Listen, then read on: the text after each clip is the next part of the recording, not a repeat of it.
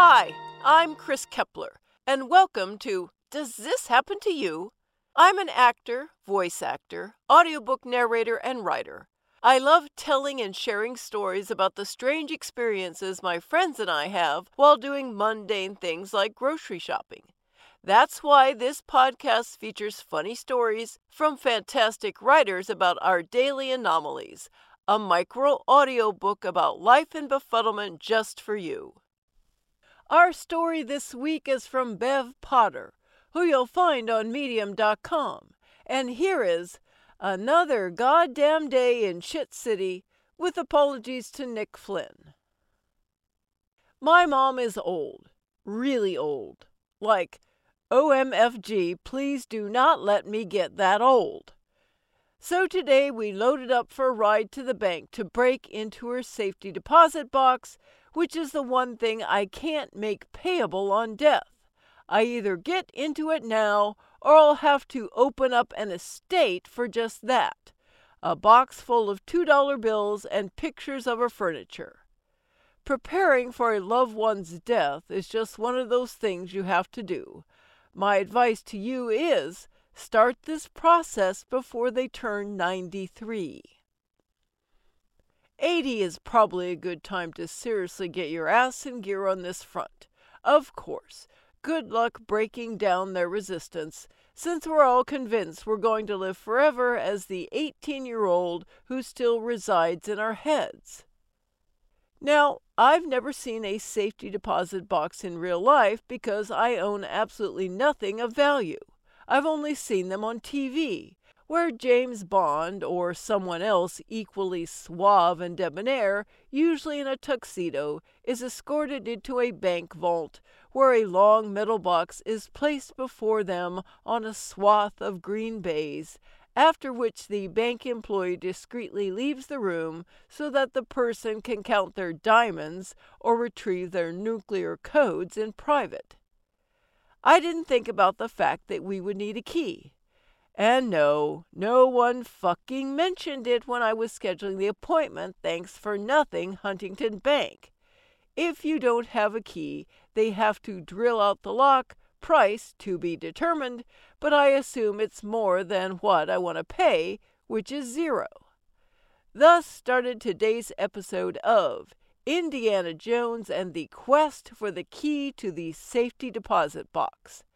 After an hour of tearing the house apart, So, so much wrapping paper and empty cookie tins, I left my ninety-three-year-old mother on the couch to further contemplate where she might have hidden one small key forty years ago.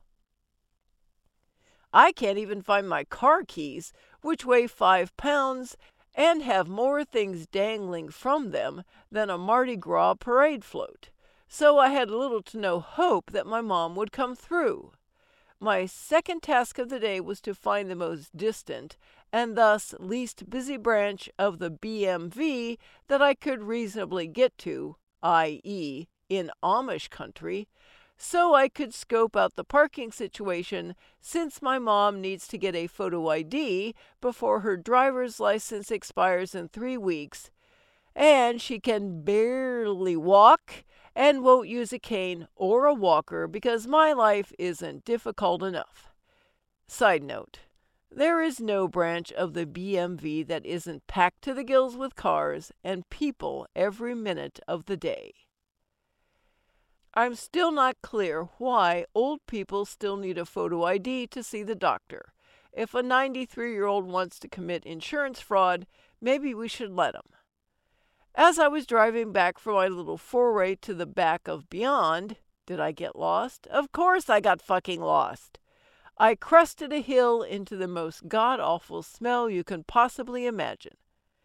In fact, you can imagine it. Don't even try.